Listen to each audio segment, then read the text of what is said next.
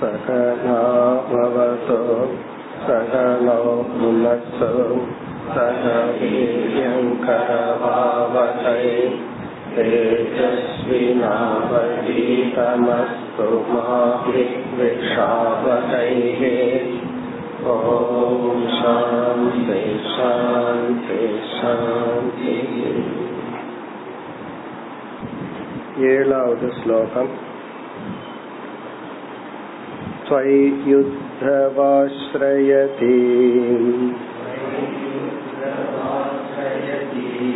यस्त्रिविधो विकारः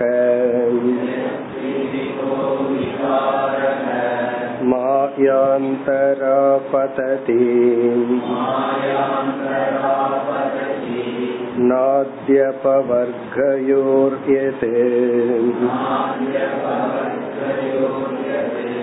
जन्मातयोऽस्य यदमी तव तस्य किं स्युः। आद्यन्तयोरतसतः।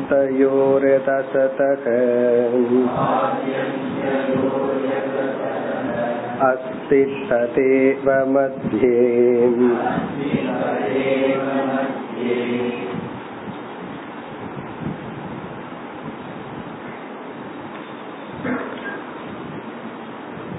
இந்த அத்தியாயத்தில் முதல் ஏழு ஸ்லோகங்களில் பகவான் ஞானத்தின் மகிமை ஞானத்தின் தேவை ஞானத்தின் பலன் இவைகளை கூறிக்கொண்டு வந்து இந்த ஏழாவது ஸ்லோகத்தில் எது அந்த ஞானம் என்ற அந்த ஞானத்தை கொடுக்கின்றார்.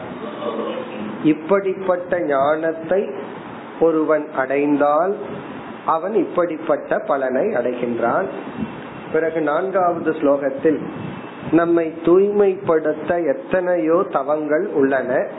அதில் இந்த ஞானத்தினால் தூய்மையானது மிக உத்தமமானது.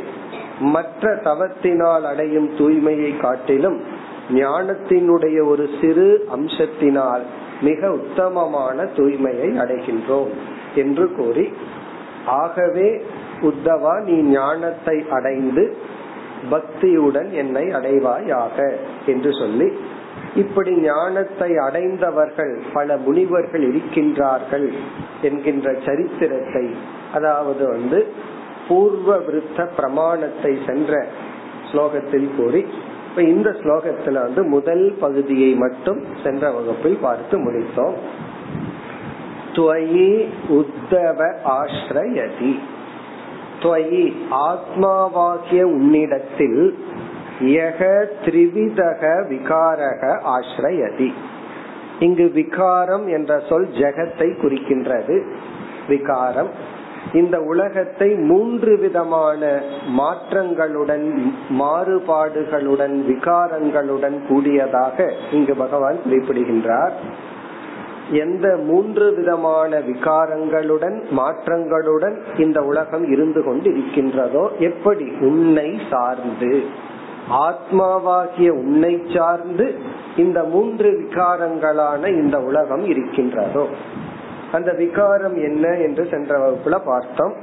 ஆத்தியாத்மிக ஆதி பௌத்திக ஆதி தெய்வீகம் ஆதி தெய்வீகம்னா நம்முடைய சக்திக்கு அப்பாற்பட்ட தேவதா ரூபமான ஆதி பௌத்திகம்னா நம்முடைய சூழ்நிலைகள் ஆத்தியாத்மிகம்னா நம்ம சரீரம் மனம் முதலியவைகள் அல்லது தேகம் இந்திரிய தேவதான்னு பார்த்தோம். இந்த உலகம் எப்படி பிளவுபட்டுள்ளதா? நம்முடைய உடல் தேகம் இந்திரியங்கள். இந்த உடலுக்குள் இருக்கின்ற இந்திரியங்கள் பிறகு இந்திரியத்திற்கு ஆதாரமாக உள்ள தேவதைகள். இப்படி தேவதைகள் இந்திரியம் உடல் என்று பிரிவுபட்டுள்ள இந்த மூன்று உலகமும் துவயி ஆශ්‍රயதி சரி இந்த உலகத்தின் தன்மை என்ன? மாயா. இந்த உலகத்தின் தன்மை மாயா. இங்க மாயாங்கிற சொல்லுக்கு என்ன அர்த்தம் பார்த்தோம்? மித்தியா அது வெறும் தோற்றம். ஏன் அது மாயைன்னு சொல்றோம்? ஆதி அபவர்கயோகோ எது ந அஸ்தி? எஸ்மாத் யாது காரணத்தினால் ஆதி அபவர்கயோகோ நாஸ்தி. ஆரம்பத்திலும் முடிவிலும் இவைகள் இல்லை. பிறகு அந்தரா ஆபததி இடையில் மட்டும் இவைகள் உள்ளது. மித்யாவினுடைய லட்சணம் அதாவது முன்னும் இல்லாமல் பின்னும் இல்லாமல் இடையில் மட்டும் இருந்தால் அது மித்யா. நம்ம தோற்றத்துக்கு இருக்கு. பிறகு ஒரு காலத்துல அது இல்லை ஒரு காலத்துல இல்லாமல் போக போகின்ற. இப்படி பார்த்தா எல்லாமே கணம் எடுத்துட்டா ஒரு க்ஷணத்துக்கு முன்னாடி இல்ல ஒரு க்ஷணத்துக்கு பின்னாடி அப்படி இல்ல. அந்த கணத்துல மட்டும் இருக்கு. அந்த க்ஷணத்தையும் நம்ம பிரிக்கலாம். அந்த செகண்டையும் மைக்ரோ செகண்ட் அப்படியே பிரிச்சுட்டு போலாம். இப்படி பார்க்கல மாறிக்கொண்டே இருப்பதனால் நித்யா இதுவரை நம்ம பார்த்தோம். இனி இரண்டாவது வரியில் அஸ்ய ஜென்மாதயக அமி. அமி என்றால் இந்த ஜென்மாதயக அஸ்ய. இந்த உலகத்துக்கு ஜென்மாதயக சியுகு அமி என்றால் இந்த ஆதி என்றால் நம்ம படிச்சிருக்கிறோம் ஆறு விதமான விகாரங்கள். அஸ்தி ஜாயதே வர்த்ததே அப்படியெல்லாம். அஸ்தினா அது வந்து காரண ரூபமா இருக்கு. பிறகு பிறக்கின்றது வளர்கின்றது வர்த்ததே விபரிணமதே மாற்றத்தை அடைகின்றது அபக்ஷியதே கொஞ்சம் கொஞ்சமா அழிகின்றது நஷ்யதே முழுவதும் அழிந்து விடுகிறது. இப்படி ஜென்மாதயக அஸ்ய இந்த உலகத்துக்கு சியுகு இருக்கு. தஸ்ய அப்படி அந்த விகாரத்துக்கு அவை இருப்பதனால் தவ கிம் உனக்கு என்ன? அதாவது இந்த உடலுக்கும் உலகத்துக்கும் இப்படி ஒரு மாற்றம் இருக்கு அதனால உனக்கு என்ன? நமக்குள்ளேயே நம்ம கேட்டுக்கணும் அதனால எனக்கு என்ன? சில சமயங்கள்ல எனக்கு என்ன அப்படின்னு கேக்குறமல்ல யாருக்கோ என்னமோ ஆகட்டும் எனக்கு என்ன அப்படின்னு கேக்குறமல்ல அதே போல எனக்கு என்ன? இந்த உடலுக்கு அப்படி கேட்கணும். யாருக்காவது ஏதாவது நஷ்டம் வந்தா நம்ம என்ன சொல்றோம்? அவனுக்கு தான் அப்படியாச்சு எனக்கு என்ன? அப்படிங்கிறோம். அதே இது நமக்கும் அப்ளை பண்ணிக்கணும். எல்லா என்ன நடந்தாலும் எனக்கு என்ன? அப்படி கேக்குறாரு இங்க பகவான். அதனால எனக்கு என்ன? ஹே உந்தவா உனக்கு அதுல என்ன ஆகுது? அப்படின்னு என்ன அர்த்தம்? நீ அதனால் பாதிக்கப்படாதவன். இனி கடைசி வரையில ஆத்யந்தயோகோ எத் அசதக அஸ்தி ததேவ மத்தியே. இங்க ரொம்ப ஒரு அழகான விதத்துல பகவான் ஒரு கருத்தை சொல்ற அசதக என்றால் அசத்திற்கு. அசத்துக்கு ஆத்யந்தயோகோ எதஸ்தி ததேவ மத்தியே. இந்த அசத்துக்கு முன்னும் பின்னும் என்ன இருந்ததோ அதுவே இடையிலும் உள்ளது. அதுதான் இதனுடைய டிரான்ஸ்லேஷன் படிச்சா ஒன்னும் புரியாது. அசதகன இல்லாததற்கு ஆதி அந்த யோகம். இல்லாத ஒன்றுக்கு முன்னும் பின்னும் என்ன இருந்ததோ அதுவே மத்தியிலும் இடையிலும் உள்ளது. இதுதான் டிரான்ஸ்லேஷன் அசத் இல்லாததற்கு முன்னும் பின்னும் என்ன உள்ளதோ அதுவே இடையிலும் உள்ளது. என்ன நமக்கு புரியுது? இங்க என்னன்னா ஒரு உதாரணம் சொன்னா புரிஞ்சிடும் ரொம்ப சூக்மமான ஐடியாவை பகவான் இப்படி சொல்ற இப்போ கயிறு இருக்கு அத சத்துன்னு சொல்றோம். பாம்பு இருக்கு அத அசத்துன்னு சொல்றோம். பாம்ப அசத்துங்கிற வார்த்தையில சொல்றோம். கயிற்ற சத்துங்கிற வார்த்தையில சொல்றோம். இப்போ பாம்புக்கு முன்னும் பின்னும் என்ன இருந்தது? பாம்புக்கு அசத்துக்கு முன்னும் பின்னும் என்ன இருந்தது? பாம்பு வர்றதுக்கு முன்னாடி அந்த இடத்துல என்ன இருந்துச்சு? பாம்பு போனதுக்கு பின்னாடி அந்த இடத்துல என்ன இருந்துச்சு? பாம்பு வர்றதுக்கு முன்னாடியும் கயிறு இருந்துச்சு. பாம்பு போனதுக்கு பின்னாடியும் கயிறு இருந்துச்சு. அசதக மித்யா வஸ்துனக சர்பசிய மித்யாவான பொருளான பாம்புக்கு முன் என்ன இருந்ததோ அதாவது அதுக்கு முன்னாடி அதே இடத்துல கயிறு இருந்துச்சு. பின் என்ன இருக்கோ பாம்புங்கிற அறிவு வந்து பாம்பு நம்ம விட்டு போனதுக்கு அப்புறம் என்ன கயிறு இருக்கோ மத்தியே. அதுதான் இங்க அழகான வார்த்தை. மிக ரொம்ப சூப்பரா பகவான் சொல்ற மத்தியன்னா பாம்பு இருக்கும் பொழுதும் கயிறு தான் இருக்கு. பாம்ப பார்த்துட்டு இருக்கும் போது மத்தியன்னா நம்ம பாம்ப பார்த்துட்டு இருக்கும் போதும் அதுதான் இருக்கு. அதாவது பாம்புக்கு முன்னும் பின்னும் என்ன இருந்ததோ அதுதான் பாம்பு இருக்கும் போது இருக்கு. அப்படின்னு என்ன அர்த்தம்? பாம்புக்கு முன்னும் பின்னும் கயிறு தான் இருந்தது. பாம்பு இருக்கும் போது அதுதான் இருக்கு. அப்படின்னா கயிறு தான் இருக்கு பாம்பு இல்ல. பாம்புன்னு சொல்லிட்டே பாம்பு இல்லைன்னு சொல்ற அதாவது பாம்பு பாம்புன்னே சொல்லிட்டு பாம்புக்கு முன்னாடி என்ன இருந்ததோ பாம்புக்கு பின்னாடி என்ன இருந்ததோ இப்பொழுதும் அதுதான் இருக்கு. அப்படின்னா கயிறு தான் இருக்கு. இப்ப பார்த்தோம்னா அசதக. அசத்தாக உண்மையில் இருக்கின்ற இல்லாமல் உண்மையிலேயே இல்லாமல் இருக்கின்ற இந்த பாம்புக்கு இந்த அசதகங்கிற இடத்துல சர்பஸ்யன்னு போட்டுக்கணும். மித்யா ரூப சர்பஸ்ய பொய்யான இந்த பாம்புக்கு ஆதி அந்தயோகோ எத் அஸ்தி.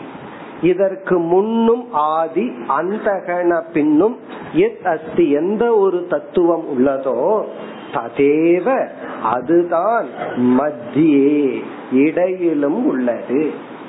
இப்ப பாம்புக்கு முன்னும் பின்னும் எது உள்ளதோ அதுதான் இடையிலையும் இருக்கு. இது எப்படி சுத்தி வளைச்சு சர்க்காஸ்டிக்கா சொல்றது? பாம்புக்கு முன்னாடி பின்னாடி என்ன இருந்துச்சு? கயிறு இருந்துச்சு.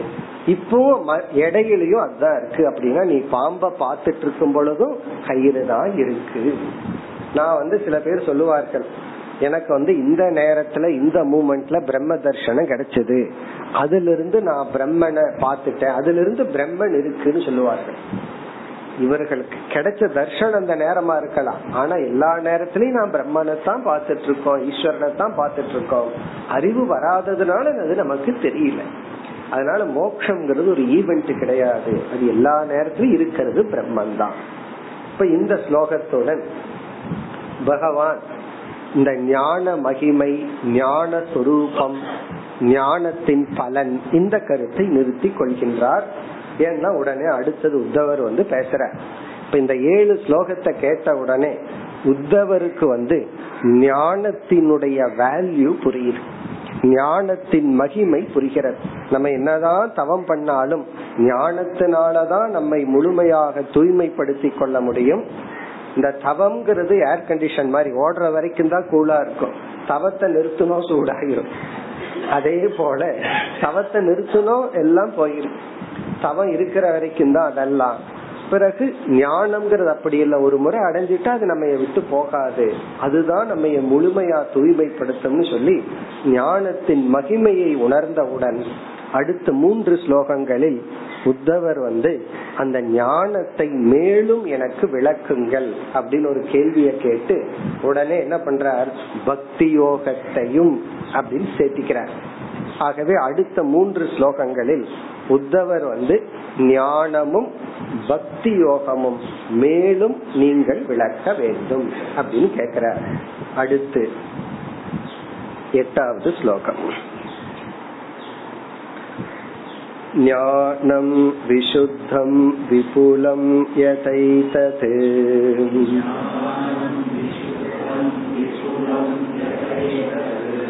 वैराग्यविज्ञानयुतं पुराणम्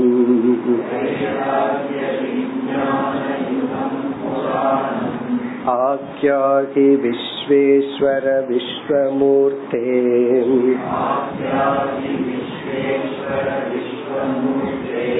त्वद्भक्तियोगं च महद्विमृग्यम्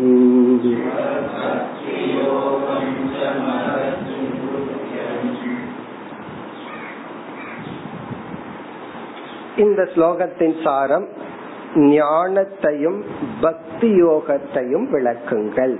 அதுதான். இனி பகவான் வந்து இத கேட்டுட்டு ஞானத்தையும் பக்தி யோகத்தையும் விளக்க போகின்றார். அப்படி கேட்கையில் ஞானத்துக்கு உத்தவர் சில அடைமொழிகளை கொடுக்கின்றார். இப்படிப்பட்ட தன்மையுடைய ஞானத்தை விளக்குங்கள். ஏன்னா ஏற்கனவே ஞானத்தை வர்ணிச்சாரு பகவான். அதே வேலையை உத்தவரும் பண்றார். எப்படி பகவான் ஞானத்துக்கு இவ்வளவு ஒரு மகிமை இப்படிப்பட்ட தன்மையுடைய ஞானம்னு சொன்னாரோ அதே போல உத்தவருக்கும் தெரிஞ்சிருக்கு. அதனால உத்தவரும் இப்படிப்பட்ட மகத்துவம் வாய்ந்த இப்படிப்பட்ட தன்மைகள் உடன் கூடிய ஞானத்தை எனக்கு விளக்குங்கள் என்று கூறி அப்படியே பக்தி யோகத்தையும் கொஞ்சம் விளக்குங்கள். ஏன்னா அந்த பக்தியை பற்றி கேட்க கேட்க அது வந்து அது சுவையாகவே இப்ப எத்தனை பேர் எவ்வளவு முறை அதே ராமாயணத்தையும் மகாபாரத்தையும் கேட்டிருக்கோம். கேட்க கேட்க நல்லா இருக்கு. அதே போல அந்த பக்தியை கேட்க கேட்க நல்லா இருக்கு. ஆகவே பக்தி யோகத்தையும் விளக்குங்கள். அதுதான் இந்த ஸ்லோகத்தின் சாராம்சம். ஞானத்துக்கு சில அடைமொழிகள். முதல் சொல் வந்து ஞானம். மூன்றாவது வரியில் இருக்கிற முதல் சொல் ஆக்கியாகி ஞானத்தை ஆக்கியாகி அப்படின்னா நீங்கள் விளக்குங்கள். ஆக்கியாகிங்கிறது பகவான் இடத்தில் நேரடியா கேட்கிறார். ஆக்கியாகினா நீங்கள் விளக்குங்கள். பிறகு கடைசி வரியில பக்தி யோகம் உங்களுடைய உங்களிடத்தில் செலுத்தப்படுகின்ற அந்த பக்தி யோகத்தையும் விளக்குங்கள். இதுதான் கொஸ்டின் ஞானம் ஆக்கியாகி நீங்கள் ஞானத்தை விளக்குங்கள். கடைசி வரியில பக்தி யோகம் ச என்றால் அதையும். உங்களிடத்தில் செலுத்தப்படுகின்ற அந்த பக்தி யோகத்தையும் விளக்குங்கள். இனி மற்ற சொற்கள் எல்லாமே ஞானத்தை விளக்குகின்ற சொற்கள். அதுல இரண்டு சொற்களால் பகவானை அழைக்கின்றார். அது வந்து மூன்றாவது வரியில வருகின்ற கடைசி இரண்டு சொற்கள். விஸ்வேஸ்வர விஸ்வமூர்த்தே. இது வந்து பகவானை உத்தவர் அழைக்கின்ற சொல். ஹே விஸ்வேஸ்வர விஸ்வம்னா உலகம் ஈஸ்வரன்னா தலைவன். இந்த உலகத்துக்கு தலைவனாக இருக்கின்ற கிருஷ்ணா இறைவா. விஸ்வமூர்த்தே என்றால் இந்த உலகத்தையே உடலாக கொண்டுள்ள இறைவா. மூர்த்தினா உடல் ஃபார்ம் விஸ்வம்னா உலகம் உடலை உலகத்தையே உடலாக கொண்டுள்ள இறைவனே. இதுலயே வேதாந்தம் வந்துருது இந்த ரெண்டுலயே. இந்த விஸ்வமூர்த்திங்கிறது உபாதான காரணம். விஸ்வேஸ்வரன்கிறது நிமித்த காரணம். இப்ப விஸ்வமூர்த்தினா நீங்களே இந்த உலகாகவே நீங்கள் இருக்கின்றீர்கள். உங்களுடைய உடல் என்னன்னா உலகம். விஸ்வம் மூர்த்தி மூர்த்தினா ஃபார்ம் உடல். இந்த உலகத்தையே உடலாக கொண்டுள்ள இறைவா உலகத்துக்கு தலைவா. விஸ்வ ஈஸ்வரன் அப்போ நிமித்த காரணமாகவும் உபாதான காரணமுமாக இருக்கின்ற இறைவா ஞானத்தை விளக்குங்கள் பக்தி யோகத்தையும் விளக்குங்கள். இனி இந்த ஸ்லோகத்தில் இருக்கிற மற்ற சொற்கள் எல்லாம் ஞானத்துக்கு அடைமொழி. இப்படிப்பட்ட மகத்துவம் வாய்ந்த ஞானத்தை விளக்குங்கள். இனி ஒவ்வொரு சொல்ல எடுத்து ஞானத்தோட கனெக்ட் பண்ணணும். இப்படிப்பட்ட ஞானம் ஞானம் விசுத்தம். இத நம்ம படிக்கும் போது விசுத்தம் ஞானம் ஆக்கியாகி விசுத்தமான ஞானத்தை எனக்கு விளக்குங்கள். இங்க விசுத்தம் என்றால் நம்மை முழுமையாக தூய்மை செய்கின்ற ஞானத்தை விளக்குங்கள். என்ன பகவான் என்ன சொன்னார் நான்காவது ஸ்லோகத்துல? மற்ற தூய்மைப்படுத்தும் சாதனைகள் எல்லாம் உன்னை எந்த அளவுக்கு தூய்மைப்படுத்துதோ ஞானத்தினுடைய ஒரு சிறிய அம்சம் இருக்கே அதுக்கு நிகராகாதுன்னு சொன்னார். ஞானத்தினுடைய ஒரு சின்ன போர்ஷன்ல அது நிகராகாதா அப்படின்னு சொன்னார். ஆகவே விசுத்தம் ஞானம். நம்மை முழுமையாக தூய்மைப்படுத்தும் ஞானத்தை விளக்குங்கள். அப்படின்னா இன்டைரக்டா அந்த ஞானம் எப்படி நம்மை தூய்மைப்படுத்துகிறது என்று விளக்குங்கள். இப்ப ஞானத்துக்கு முதல் அடைமொழி வந்து விசுத்தம் ஞானம். இனி ஒரு விளக்கமும் கொடுக்கலாம். நம்மை தூய்மைப்படுத்தும் ஞானம்னு சொல்லலாம். அல்லது தூய்மையான ஞானத்தை கொடுங்கள். ஏன்னா மற்ற ஞானத்தில எல்லாம் ஒரு அசுத்தம் இருக்கு. நம்ம ஊர் வம்பு பேசுறோம்னு வச்சுக்கோமே அதுவும் ஞானம் தானே. இன்னொருத்தர் பத்தி எல்லாம் தெரிஞ்சு வச்சிருக்கிறோம்.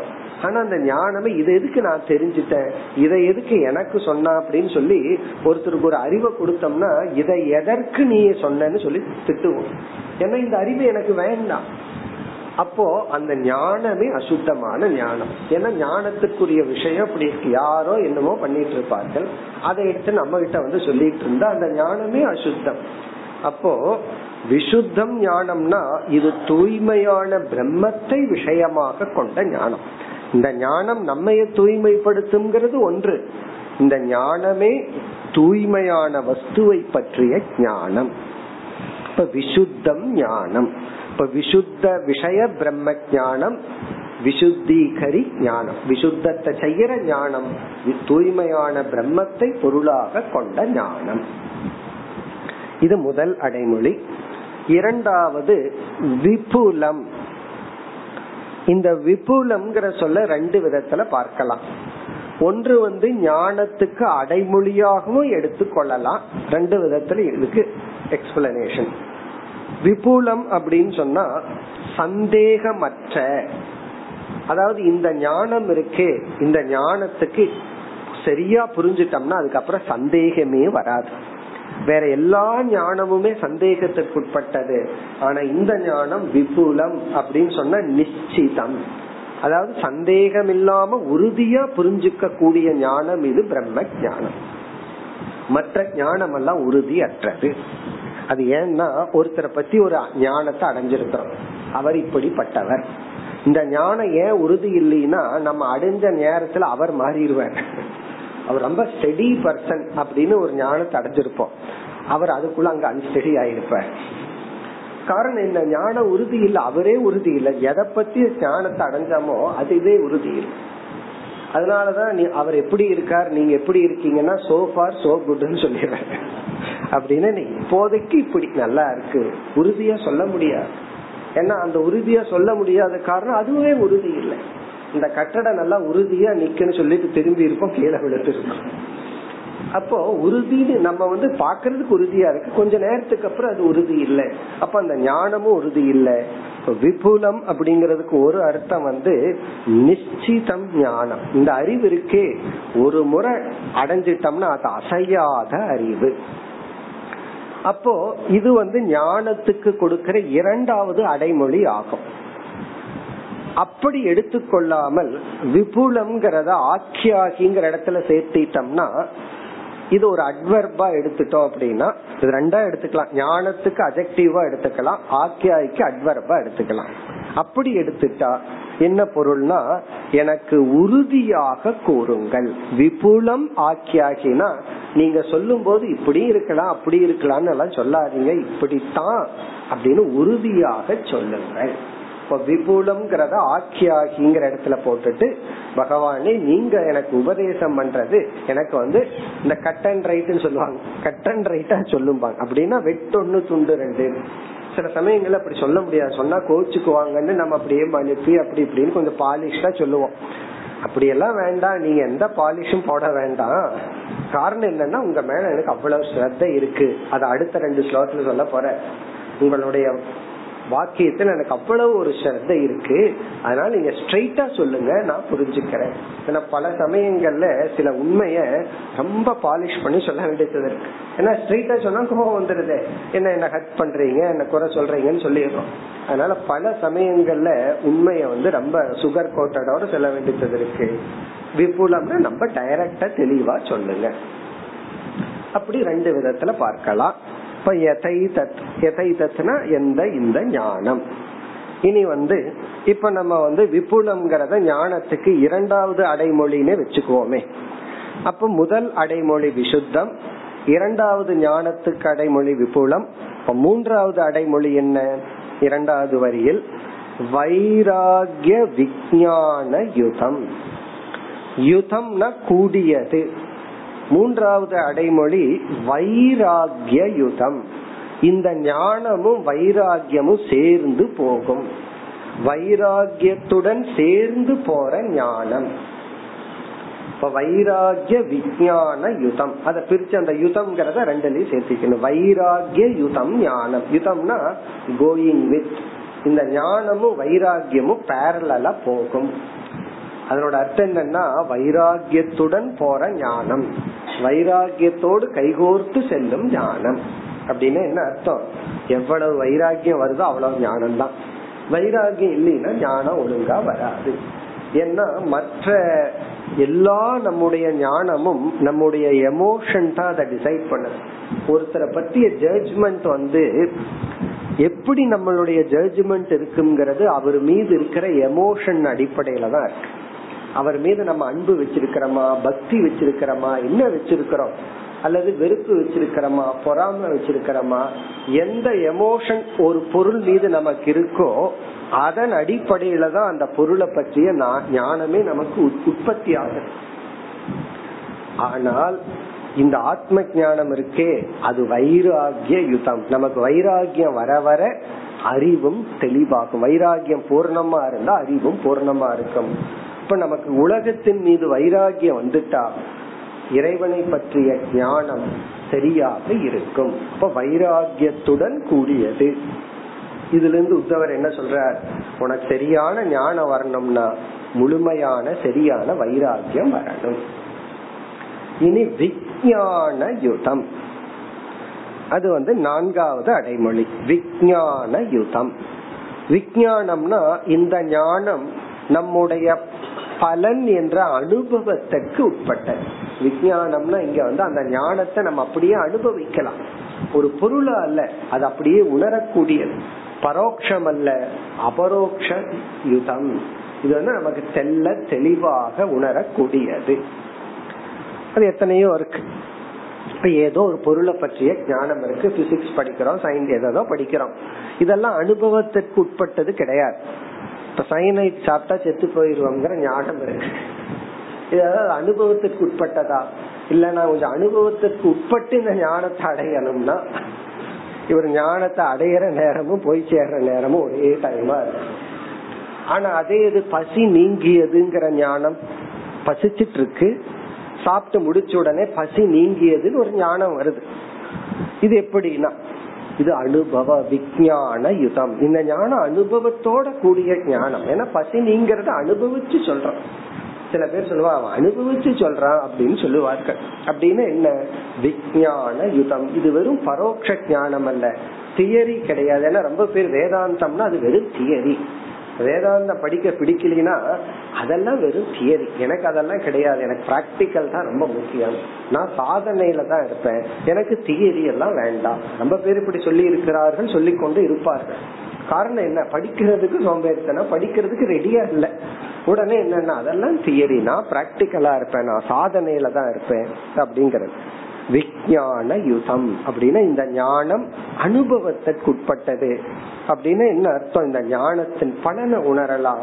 சோ இன்டிமே நம்ம இடத்துல ரொம்ப க்ளோஸா அனுபவத்துடன் இருப்பேன் பசி நீங்குதல்ங்கிற அனுபவத்துக்கு எனக்கு எவ்வளவு டிஸ்டன்ஸ்னா நம்ம டிஸ்டன்ஸ் சொல்ல முடியுமா? பசி நீங்கிறதுங்கிற என்னுடைய அனுபவம் நானும் வேறல்ல.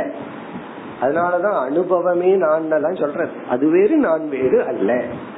இனி அடுத்த அடைமொழி. இப்படிப்பட்ட ஞானத்தை சொல்லுங்கன்னு சொல்ற. இவ்வளவு தூரம் ஞானத்தை பற்றிய ஞானத்தை உடையறவருக்கு ஞானம்ங்கிற விளக்கம் தேவையான்னு தெரியல. இருந்தாலும் சொல்றாரு இவ்வளவெல்லாம் சொல்லி இந்த மகிமை வாய்ந்த ஞானத்தை மீண்டும் எனக்கு சொல்லுங்கள். இனி அடுத்த சொல் புராணம். புராணம். இந்த ஞானம் இருக்கே அது வந்து இன்று நேற்று தோன்றியதல்ல. புராணம் தொன்று தொட்டு வருவது ஏன்ஷியன்ட் இந்த ஞானம் வந்து மனுஷன் ஒருத்தன் தோன்றிய காலத்திலிருந்து யாரோ ஒருத்தருக்கு இந்த ஞானம் இருந்திருக்கு. இந்த உலகம் வந்து ஸ்திதியா அப்படியே நடக்கணும்னா யாரோ ஒரு மைண்ட்ல இந்த ஞானம் இருந்தா தான் உலகம் பேலன்ஸ் ஆகுமா? புராண கதையத்துல வந்து அகஸ்தியரும் அவர் தான் பூமி வந்து பாரம் தூக்கிடுச்சான் அகஸ்தியர் ஒருவர் வந்து உட்கார்ந்த உடனே பாரம் சரியாச்சான் எல்லாம் பரமசிவனுடைய கல்யாணத்துக்கு எல்லாம் போயிட்டாங்களா கைலாசத்துக்கு. இந்த தெற்கு பகுதி அப்படியே தூக்கிடுச்சு? எல்லாம் வடக்க போயிட்டாங்கல்ல. உடனே அகஸ்தியர் வந்து பொதுகையில உட்கார்ந்தாரா? சரியாயிடுதுன்னு கதை சொல்றோம். இதனுடைய அர்த்தம் என்னன்னா ஒரு ஒரு ஆத்ம ஞானி போதும் பேலன்ஸ் பண்றது அத்தனை முட்டாள்களையும் பேலன்ஸ் பண்றதுக்கு ஒரே ஒரு ஞானி போதும். ஏன்னா அங்க போன கேஸுகள்லாம் ஆத்ம ஞானத்தை அடையாதவர்கள் அப்ப இங்க வந்தவர்கள் யாருன்னா ஒரே ஒரு ஞானி போதுமா? அப்படி புராணம்னு சொன்னா அந்த காலத்திலிருந்து யாரோ ஒருத்தருக்கு இந்த ஞானம் இருந்துட்டே இருக்கு. அதெல்லாம் கண்ணுக்கு தெரியாது. இந்த பேலன்ஸ் எல்லாம் பகவானுக்கு தான் தெரியும். அப்படி புராணம் புராணம் அப்படின்னா ஏன்ஷியன்ட் மரபு வழியாக வந்தது. தட்சிணாமூர்த்தி காலத்திலிருந்து பகவான் மனுஷனை படைச்ச காலத்திலிருந்து இருக்கிற அப்படிப்பட்ட மகத்துவம் வாய்ந்த ஞானம். அதை எனக்கு கூறுங்கள். இப்ப முதல் அடைமொழி விசுத்தம் இரண்டாவது அடைமொழி விபுலம் மூன்றாவது அடைமொழி வைராகியத்துடன் கூடியது வைராகிய யுதம் நான்காவது விஞ்ஞான யுதம். இது அனுபவத்துக்கு உட்பட்டது பலனுக்கு உட்பட்டது. ஐந்தாவது புராணம். புராணம்னா மரபு தொன்று தொட்டு வருவது மிகவும் பழமையானது. இது திடீர்னு தோன்றியது அல்ல அல்லது ஒரு காலத்துல மனுஷன் கண்டுபிடிச்ச ஞானம் அல்ல.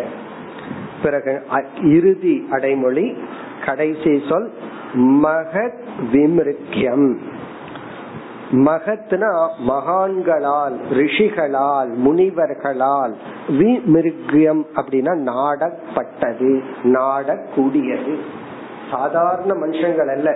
மிக மிக மேலானவர்களால் நாடப்படுவது. மகத் விமிருக்கியம் இவ்வளவு வேல்யூபிள் சொன்னா அடுத்த கேள்வி நமக்கு வரும். ஏன் இதுக்கு ஆள் ரொம்ப குறைவா இருக்கு? பூஜை புனஸ்காரம் மந்திர தந்திரம்னா அத்தனை கூட்டம் இருக்கே.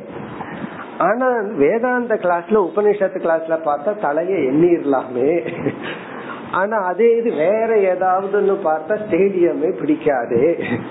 சோ ஏன் இதுக்கு வந்து இவ்வளவு குறைவான பேர் தான் இந்த ஞானத்தை நோடி வருகிறார்கள்? அதுக்கு இங்க பதில். பொதுவா மெஜாரிட்டினா பீப்புளுக்கு அதுல ஒரு வேல்யூ இருக்கு. யாருமே இல்லையே அப்படின்னு ஒரு பயம் வந்துடும் இப்ப ஒரு சுவாமி கிளாஸ் எடுத்துட்டு இருக்காரு ஒரே ஒருத்தர் வந்து உட்கார்ந்து அவருக்கு பயம் வந்துடும் காரணம் என்ன? என்ன யாருமே இல்லைன்னா இவரும் பொய் சொல்லி நானும் பொய்ய கேட்டுட்டு இருக்கானோ ஏன்னா உண்மையினா தானே நாலு பேர் வருவாங்க அப்படிங்கிற ஒரு பயம் நமக்கு வந்துடலாம். அதெல்லாம் உத்தவர் கிடையாது. மகத் விபர்கியம். இது மிக மிக மேலானவர்களால நாடப்படுகிறது. வாட் இஸ் ரேர் ரொம்ப ரேர் ஆனதுக்கு கொஞ்சம் பேர் தான் இருப்பாங்க. அதாவது வந்து மீன் மார்க்கெட்ல கூட்டம் அதிகமா நகைக்கடையில கூட்டம் அதிகமா? இப்ப நகைக்கடையிலேயே அந்த மாதிரி ஆயிப்போச்சு. அந்த உதாரணம் சொல்லக்கூடாது. வேற ஏதாவது சொல்லணும். ஏன்னா அது மீன் மார்க்கெட் மாதிரி மக்களுக்கு ஒரு கூட்டம் அங்கேயும் போகுது.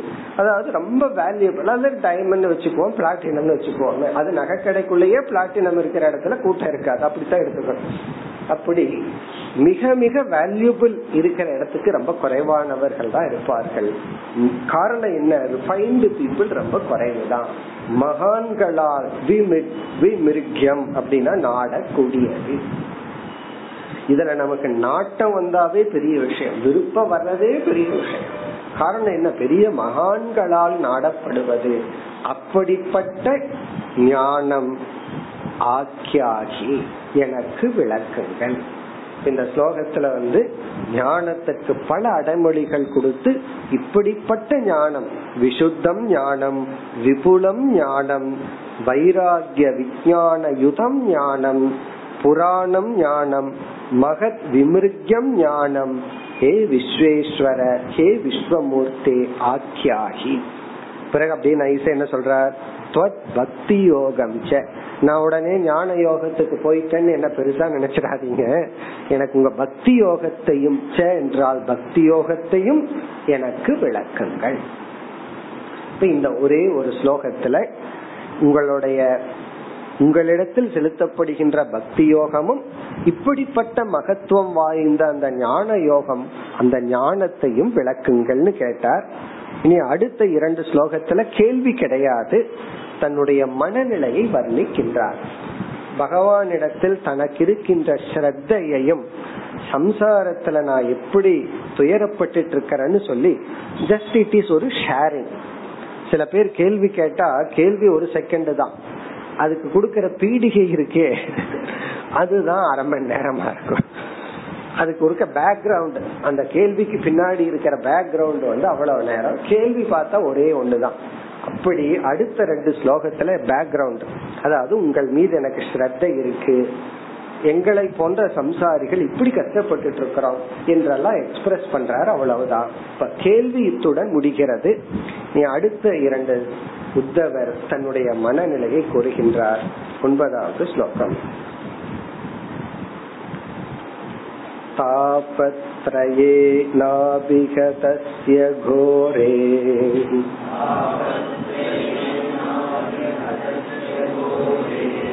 सन्तप्यमानस्य भवाध्वनीश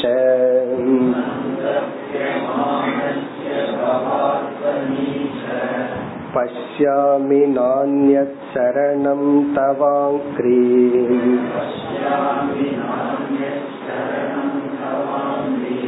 द्वन्द्वात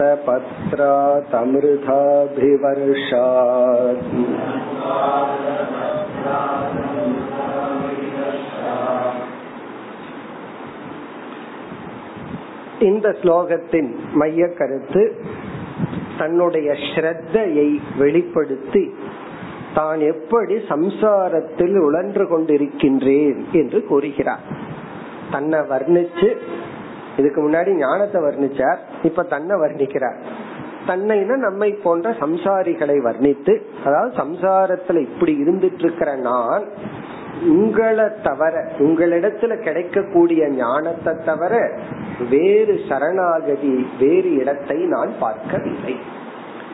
சரணாகதிக்கு ஏற்கனவே சொல்லியிருக்கேன். ரொம்ப அழகான தமிழ் டிரான்ஸ்லேஷன் புகழிடம். சரணாகதினா புகழிடம். இங்க என்ன சொல்றார்? உங்களை தவிர்த்து வேறு புகழிடத்தை நான் பார்க்கவில்லை. நீங்க தான் எனக்கு சரணம். நீங்க தான் எனக்கு அறிவை கொடுத்து இந்த ஞானத்தை கொடுத்து என்னை கரையேற்ற வேண்டும். நான் எப்படி எல்லாம் துயரப்பட்டு இருக்கேன் அதெல்லாம் சொல்ற. இப்ப இரண்டாவது வரியில் கடைசி சொல் ஈஷ. பவாத்வனி ஈஷ. ஈசன இறைவா ஈஸ்வரனே இறைவா. அதுக்கு முன்னத்த சொல் பவாத்வனி. பவன சம்சாரம் அத்வனின பாதை. சம்சாரம் என்ற பாதையில் பிறகு முதல் வரியில வர்ணிக்கிறார் இப்படி சிக்கிக் கொண்டுள்ள எனக்கு உங்களை தவிர வேறு மார்க்கம் இல்லை. பவாத்வனி ஈஷ. ஈசன் அழைச்சு பவாத்வனி சம்சாரம் என்கின்ற பாதையில். சரி அந்த பாதை எப்படிப்பட்ட பாதையா? நல்ல ஹைவேவா இருந்து நல்ல பாதையா இருந்தா நல்லா இருக்கும். இது எப்படின்னா கோரே. முதல் வரியில கடைசி சொல் கோரே மிக மிக கோரமான கடினமான அவ்வளவு ஸ்மூத்தான பாதை அல்ல. கோரே. காட்டுல நடந்து போற மாதிரி. கோரே. கோரே பவா கோரம்னா பயத்தை கொடுக்கின்ற கடினமான துயரத்தை கொடுக்கின்ற சம்சாரம் என்கின்ற பாதையில். இங்க பாதைன்னா என்ன வாழ்க்கை? வாழ்க்கைன்னு என்ன ரிலேஷன்ஷிப் இந்த உலகத்துல மக்களோட வாழ்றது. நாமளும் சில பேர்த்துக்கு சம்சாரத்தை கொடுப்போம். சில பேர்த்துக்கு எல்லாத்துக்கும். மற்றவங்க எல்லாருமே நமக்கு ஒரு கோணத்துல சம்சாரத்தை கொடுப்பார்கள். அப்படி ஒருவருக்கு ஒருவர் சம்சாரத்தை கொடுத்துட்டு ஒருவரை ஒருவர் துன்புறுத்தி கொண்டு வாழ்ந்து கொண்டு இருக்கின்ற இந்த கோரமான சம்சாரம்ங்கிற பாதையில் தாபத்ரயேன அபிகதஸ்ய தன்னை சொல்லிக்கிறார். தாபத்ரயேன. மூன்று விதமான தாபத்தினால் மூன்று விதமான தாபத்தினால் தாபம்னா எரிக்கக்கூடியது. மூன்று விதத்தில் எரிக்கக்கூடிய தாபத்தினால் அபிகதசிய தாக்கப்பட்டுள்ள எனக்கு. அபிகதசன்ன தாக்கப்பட்டுள்ள எனக்கு மம. தாக்கப்பட்டுள்ள எனக்கு. மூன்று தாபம் என்ன? இப்படி வேணாலும் எடுத்துக்கலாம். அதாவது வந்து இங்க ஆசிரியர் சொல்றது ஆத்தியாத்மிக ஆதி பௌத்திக ஆதி தெய்வீகம் ஆத்தியாத்மிகம்னா எனக்குள்ளிருந்தே வர்ற தாபம். ஆதி பௌத்திகம்னா சுற்றி இருப்பவர்கள். ஆதி தெய்வீகம்னா தேவதைகள் போன்ற இயற்கை. சில சமயம் இயற்கை நம்ம தொந்தரவு படுத்தும் சில சமயம் சுத்தி இருக்கிறவர்கள் தொந்தரவு படுத்துவார்கள் சுற்றி இருப்பவர்களும் இயற்கையும் நல்லா இருந்தா கடைசியில ஒரு ஏன் இப்படி இருக்கீங்கன்னு மனசு சரியில்லை அப்படின்னு சொல்லும். சுத்தி இருக்கிறவங்க எல்லாம் நல்லா இருப்பார்கள். இயற்கையும் இவருக்கு வந்து எதுவா இருக்கும். அப்ப ஏன் இப்படி இருக்கீங்க? எல்லாம் நல்லா இருக்கேன்னா எல்லாம் நல்லா இருக்கு ஆனா என்னமோ தெரியலன்னு சொல்லுவோம் என்னமோ தெரியல மைண்ட் டல்லா இருக்கு இன்னைக்கு சரியில்லை. இது என்னன்னா ஆத்தியாத்மிகம். ஆகவே இந்த மூணு வந்து ஒழுங்கா அலைன்மெண்டே ஆகிறது இல்ல ஒன்னா இது நல்லா இருந்தா அது நல்லா இல்ல அது நல்லா இருந்தா இது நல்லா இல்ல. அப்படி இந்த மூன்று விதத்திலையும் மாற்றி மாற்றி தாபத்ரயேன அபிகதசிய தாக்கப்பட்டுள்ள எனக்கு. பிறகு மூன்றாவது சொல்ல போறார் உங்களை தவிர வேறு சரணம் இல்லை.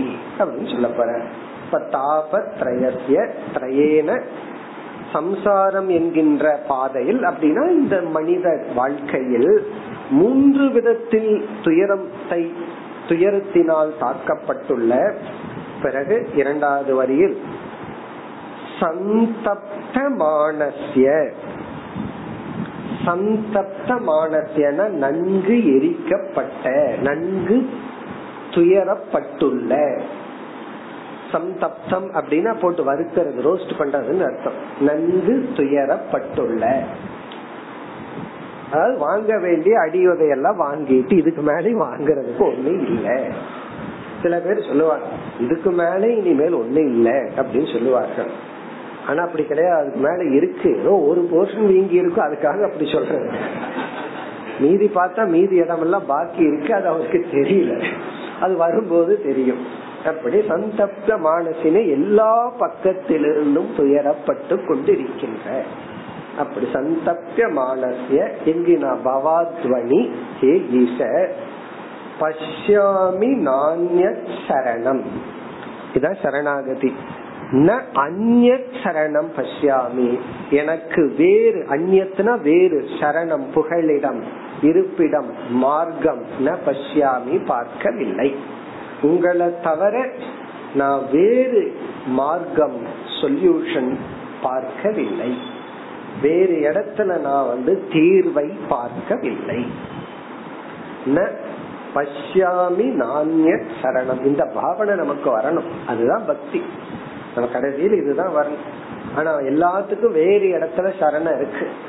இது என்னை காப்பாத்திருமா அது என்ன காப்பாத்திருமா அப்படின்னு சொல்லி உடல்நிலை சரியில்லைன்னா எல்லா பதிக்குள்ள போயிட்டு வந்துடுறோம்ல அலோபதி ஹோமியோபதி நேச்சுரோபதி எல்லாம் என்னன்னா இந்த பதி காப்பாத்தும் அந்த பதி காப்பாத்தும் கடைசியில கணபதி வெங்கடாஜலபதி அப்படின்ட்டு போக ஆரம்பிச்சிடும். அது இஷ்ட தேவதை இந்த இஷ்ட தேவதை காப்பாத்தும் அந்த இஷ்ட தேவதை காப்பாத்தும் கடைசியில அவங்க எல்லாம் கைவிரிச்சிடுவாங்க அவங்களே என்னோட பிராரத அப்படி இருந்தா நான் என்ன பண்ண முடியும்னு கணபதி பேசாம உட்காந்துருவேன் அப்புறம் கடைசியில எதுனா ஞானம் தான் இந்த உடல் நானா இருந்தா தானே இதை போய் காப்பாத்தணும்.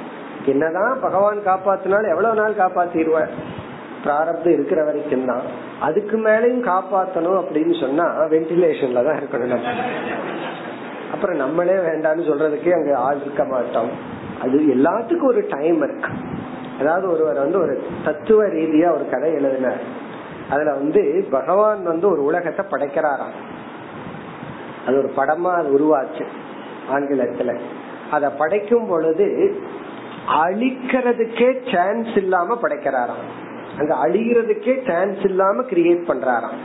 அப்படி கிரியேட் பண்ண செகண்டும் அழிகிற செகண்டும் சேமா இருக்கான் அப்ப பகவானாலேயே உன்னை கிரியேட் பண்ணி சர்வை பண்ணணும்னா அது அழியறதுக்கான ப்ரொவிஷன் கொடுத்து தான் கிரியேட் பண்ண முடியுமா? ஜஸ்ட் அவரோட கற்பனை. உன்னை கிரியேட் பண்ணணும் அப்படின்னா அது அழியவே கூடாதுங்கிற எண்ணத்துல கிரியேட் பண்ணா கிரியேட் பண்ற நேரமும் டெஸ்ட்ராய் ஆகிற நேரமும் ஒரே டைமா இருக்கா? அப்ப பகவான் பாக்குறாராம் அப்ப நான் உன்னை கிரியேட் பண்ணி கொஞ்ச நாள் இருக்கணும்னா என்னுடைய கிரியேஷன்ல ஒண்ணு வைக்கணுமா? என்னன்னா அழியறதுக்கான கோப் அதுல கொடுக்கணுமா? அழியறதுக்கான வாய்ப்பை கொடுத்தா தான் அது சர்வைவ் ஆகுதான் அப்படி கொண்டு வர்ற. அழியறதுக்கான சான்ஸ கொடுத்தா தான் அது சர்வைவ் ஆகுது. அப்ப என்னன்னா இந்த உலகத்துல பகவான் படைக்கும் பொழுதே வேற சாய்ஸ் இல்லாம அழியறதுக்கான சான்ஸோட தான் படைச்சிருக்காரு. அப்படி இருக்கும்போது இந்த உடல் நல்லா இருக்கணும் எல்லா நேரத்திலயும் இருக்கணும்னு எப்படி எதிர்பார்க்க முடியும்? அது அழிவுக்கு உட்பட்டதுதான். இப்ப நான் சரணம் பசியாமி இந்த அறிவுனாலதான் நம்ம காப்பாற்றப்படுவோம். வேற எதுனாலையும் காப்பாற்றப்பட மாட்டோம். இஷ்ட தேவதைகள் அனுகிரகம் பண்ணலாம். ஏதோ கொஞ்ச நாள் கொஞ்ச நாள் எக்ஸ்டென்ஷன் பண்ணலாம் என்ன வேணாலும் பண்ணலாம். ஆனால் இந்த ஞானம் தான் நம்ம காப்பாற்றும். அதனால சொல்றார் வேறு எந்த சரணத்தையும் புகழிடத்தையும் தீர்வையும் காணவில்லை. பிறகு பக்தியில சொல்ற அது எதுனா உங்களுடைய பாதம்தான். தவ அங்கிரி. தவ அங்கிரி. அங்கிரினா பாதம். தவன உங்களுடைய துவந்துவம்னா இரண்டு. உங்களுடைய இரண்டு பாதத்தை தவிர எனக்கு சரணடைகிறதுக்கு வேறு ஒன்றும் இல்லை. இது ஒரு பக்தியில சொல்ற ஒரு எக்ஸ்பிரஷன் உங்களுடைய இரண்டு பாதம். தவ அங்கிரி துவந்துவ. அந்த பகவானுடைய பாதத்தை ஒரு கொடைக்கு கற்பனை பண்றார். கொடைய போல. அந்த கொடைக்கு சமஸ்கிருதத்துல ஆத பத்திர ஆத பத்திரன கொடை. அது எப்படி இந்த சொல் வருதுன்னா ஆ தபகன வெயில். ஆ தபம் ஆ தபம்னா வெயில். திர அப்படின்னா ப்ரொடெக்டர் திராயதே. ஆ தப அப்படின்னா வெயில். திர அப்படின்னா வெயில் இருந்து நம்ம பாதுகாப்பது.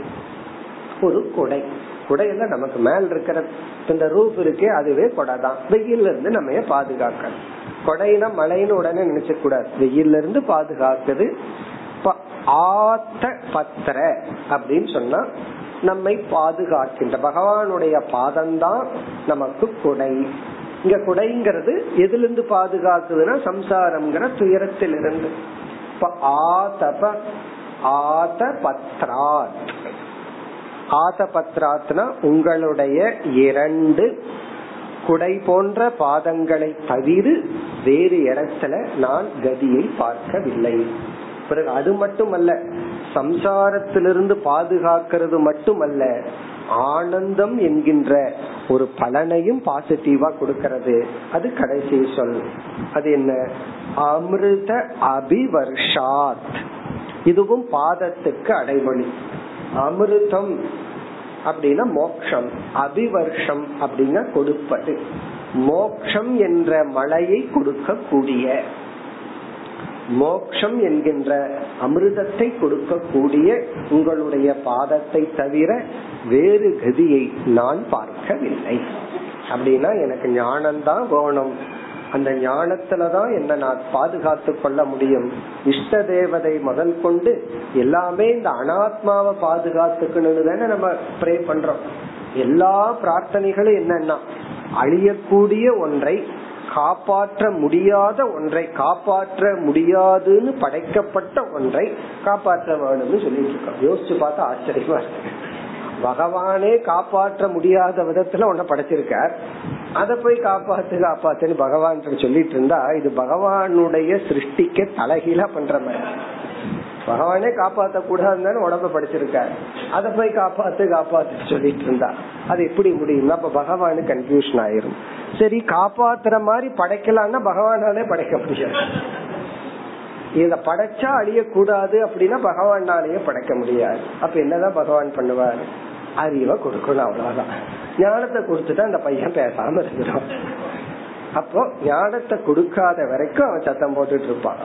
ஞானம் வந்த உடனே பேசாம இருப்பான். ஆகவே அந்த ஞானத்தை எனக்கு கொடுங்கள். இனி அடுத்த ஸ்லோகத்துல இதே கருத்து தான். மீண்டும் என்ன சொல்றார்? உங்களுடைய அமிர்தமான உபதேசத்துல என்ன காப்பாற்றுங்க அப்படின்னு அடுத்த ஸ்லோகத்தில் கூறுகின்றார். तष्टं जनं सम्पतितं पिलेऽस्मिन्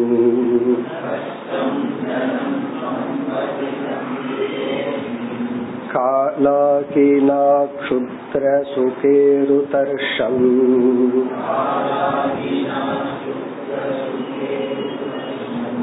समुद्धरैनं कृपयापवर्ग्यैः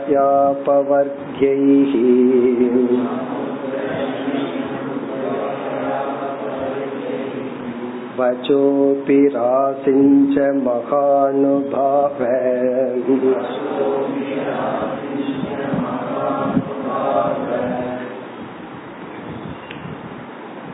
கடைசி சொல் மகானுபாவ ஹே மகாத்மா என்று கிருஷ்ண பகவானை உத்தவர் அழைத்து ஹே மகானுபாவ அனைத்தையும் செய்ய வல்லவரே எல்லாமே உங்களால பண்ண முடியும் அப்படி இருக்கையில எனக்கு அறிவை கொடுக்கறதுல என்ன கஷ்டம்? இந்த பக்தர்கள் அப்படி எல்லாம் பாடுவார்கள். எனக்கு இந்த அறிவை கொடுக்கறதுல என்ன கஷ்டம்? ஞானத்தை கொடுக்கறதுல உனக்கு என்ன கஷ்டம்? வேறொருவர் அப்படித்தான். நீ என்னென்னமோ பண்ற என்னுடைய மனசு அடக்க மாட்டையோ? உனக்கு அது முடியாதோ? இப்படி எல்லாம் உருகி பாடுறது. அது என்ன பெரிய உனக்கு கஷ்டம்? அப்படின்னு எல்லாம் பிறகு பகவான் இடத்துல சேலஞ்சு பண்றது. என் மனசு அடக்கி பாரு பார்ப்போம் அப்படின்னு சொல்லி இதெல்லாம் என்னென்ன பக்தியினுடைய ஒரு எக்ஸ்பிரஷன் அப்படி மகானுபாவ எல்லாம் செய்ய முடியும் இறைவா. இப்ப நாங்கெல்லாம் எந்த நிலையில இருக்கிறோம்? இவர் தன்னோட அனைவரையும் சேர்த்தி கொள்ற நான் மட்டுமல்ல இப்படி சம்சாரத்துல இருக்கிறது தஷ்டம் ஜனம். ஜனம்னா எல்லா மனிதர்களும். முதல் வரியில இரண்டாவது சொல் ஜனம். ஜனம்னா என்ன போன்ற எல்லா மனிதர்கள். என்னன்னா தஷ்டம். தஷ்டம்னா கடிக்கப்பட்ட. எல்லாரும் கடிக்க எல்லாத்துக்கும் ஒரு கடி விழுந்திருக்கான் என்ன களினா இரண்டாவது வரையில காலாகினா. அகினா பாம்பு. அகினா தஷ்டம்னா பாம்புனால் கடிக்கப்பட்ட. இங்க என்ன பாம்புனா? காலம். என்ன எக்ஸ்பிரஷன் கம்பாரிசன் காலம் என்கின்ற பாம்பினால் நாங்கெல்லாம் கடிக்கப்பட்டுள்ளோம். காலம் என்கின்ற பாம்பால் நாங்கள் தீண்டப்பட்டு விட்டோம். இனி என்ன பண்ணணும்னா எங்களுக்குள்ள காலம்ங்கிற பாம்பு கடிச்சிடுது இந்த விஷ முறிவுக்கு ஏதாவது ஒரு மந்திரம் பண்ணணும் அல்ல மந்திரிக்கணும் அல்ல அது என்ன உங்க ஞானம்தான். இந்த ஞானம் தான் வந்து மந்திரிச்சு இந்த விஷத்தை முறிக்கணும்.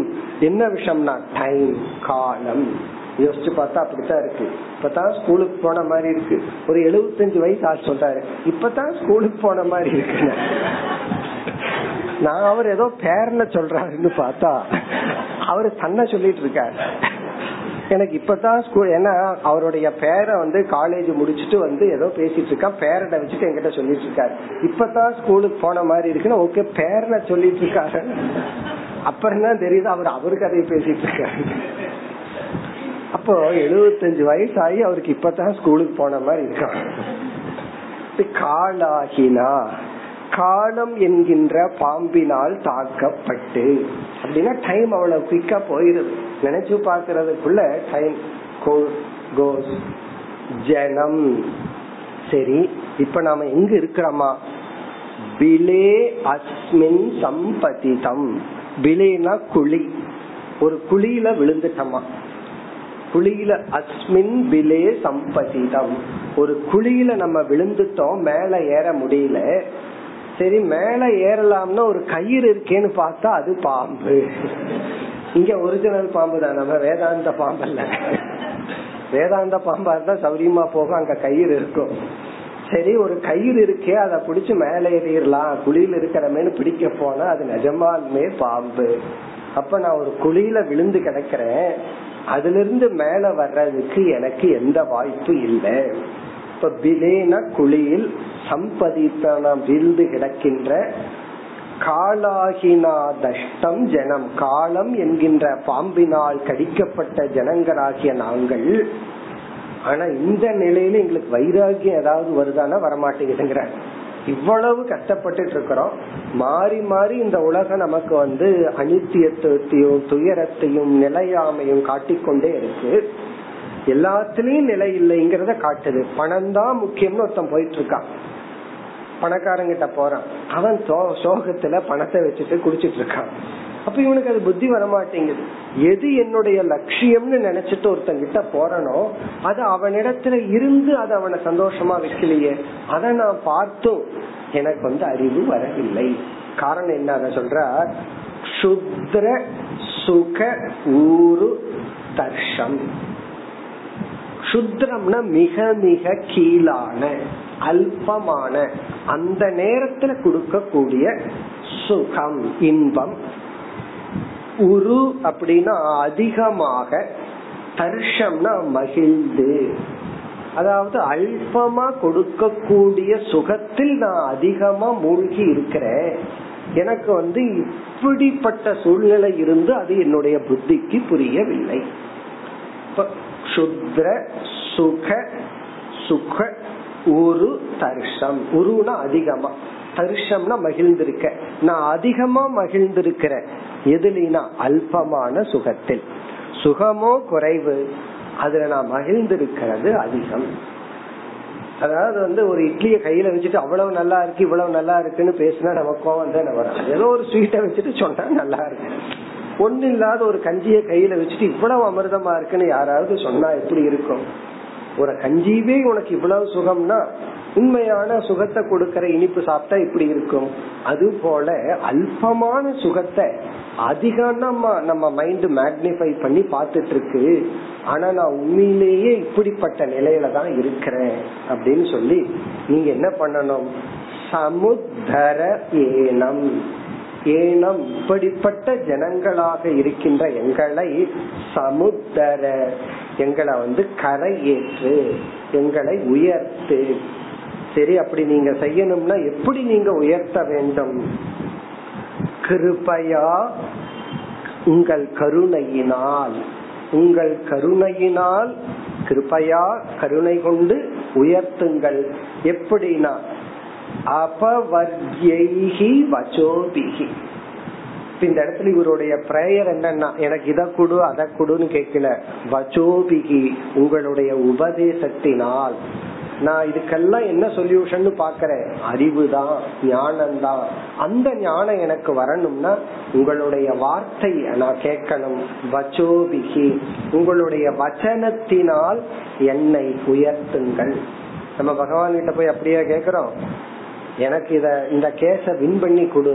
அப்ப என்ன உயர்த்தியாச்சு இத பண்ணி கொடு அதை பண்ணி கொடுன்னு நம்ம கேக்குறோம் இங்க உத்தவர் உங்களுடைய வச்சனத்தை நான் கேக்குறேன் எப்படிப்பட்ட வச்சனம் அபவர்கி அபவர்க்கியம்னா மோக்ஷம். மோக்ஷத்தை கொடுக்க வல்ல அந்த வச்சனத்துக்கு அடைமொழி. முக்தியை கொடுக்க வல்ல வச்சனங்களினால் ஆசிஞ்ச அப்படின்னா என்னை மூழ்கடியுங்கள். ஆசிஞ்சன்னா எனக்கு எனக்கு வந்து தொழிங்க தண்ணி தொளிக்கிறது. அந்த கும்பாபிஷேகத்துக்கெல்லாம் போன தீர்த்தத்தை நம்ம மேல தெளிப்பார்கள். பக்திங்கிற பாவனை இருந்தா அந்த தீர்த்தம் விழுகும் பொழுதே ஒரு உணர்வு நமக்கு வரும். நெய் சிலிர்த்து பாவம் போற மாதிரி ஃபீல் பண்ணுவோம். அதே போல நீங்கள் வந்து என் மீது தெளியுங்கள். எப்படிப்பட்ட தீர்த்தம்? அபவர்கேகி வச்சோபிகி. என் மீது வந்து கும்பாபிஷேகம் பண்ற தண்ணி ஏதோ பாவத்தை போக்குது. ஆனா முழுமையான பாவத்தை போக்கணும்னா ஞானம் என்கின்ற சொற்களால் ஞானத்தை கொடுக்கிற சொற்களால் என் மீது தெளியுங்கள். ஆசிஞ்சன்னா என்னை தூய்மைப்படுத்துங்கள். என்னை தெளியுங்கள். இப்ப ஒருத்தர் தூய்மைப்படுத்தணும்னா என்ன பண்றோம்? தண்ணிய தெளிச்சு தானே பண்றோம்.